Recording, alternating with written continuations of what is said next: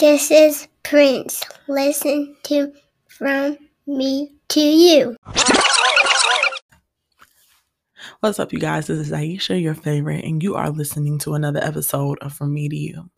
I first off want to start off by thanking any of my friends and family that have been listening continuously. That's going to be really important for me to just keep reiterating the amount of support that I've been getting. I really appreciate it. And I really love the fact that you guys are loving me, just giving a little bit of myself and just being me. I think, we all need that platform to, be unapologetically ourselves and really just get things out. So I love sharing my experiences with you guys, and I love the fact that you guys are loving the content that I'm providing.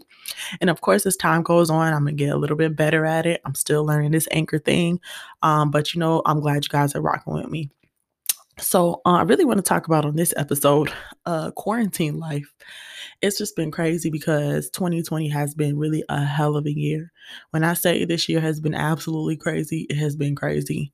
I know nobody planned to start out the decade, going through what we're going through. January was cool, kosher, everything. February, cool, kosher.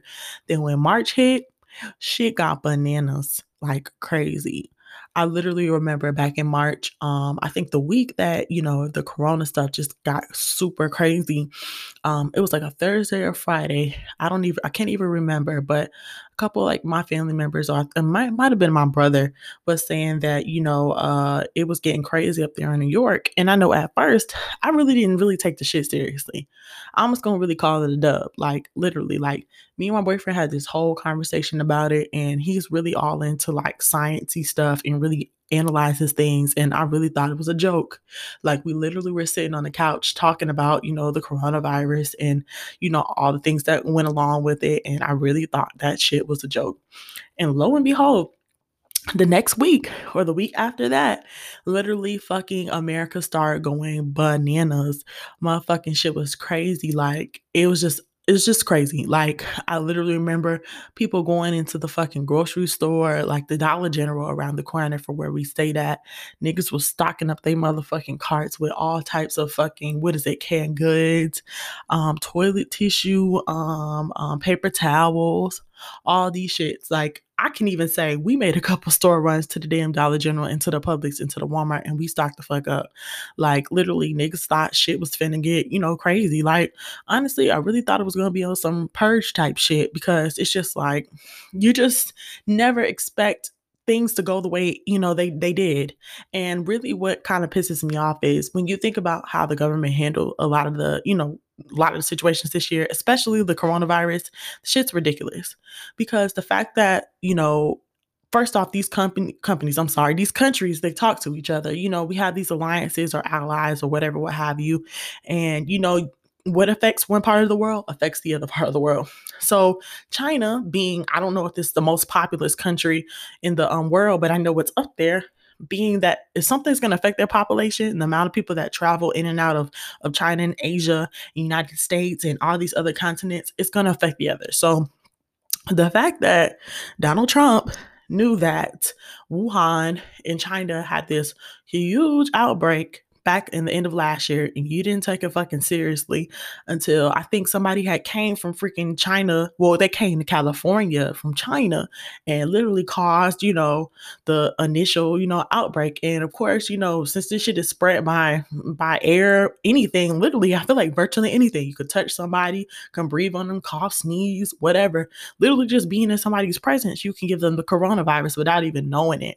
So the fact that our government didn't do their fucking job in terms of trying to take the preventative methods is fucking bananas to me, because the amount of fucking grief that these niggas give us about fucking making sure our taxes is done and all these other things they be worried about that's irrelevant to the American, society and to, our life and our livelihood, it's fucking bananas.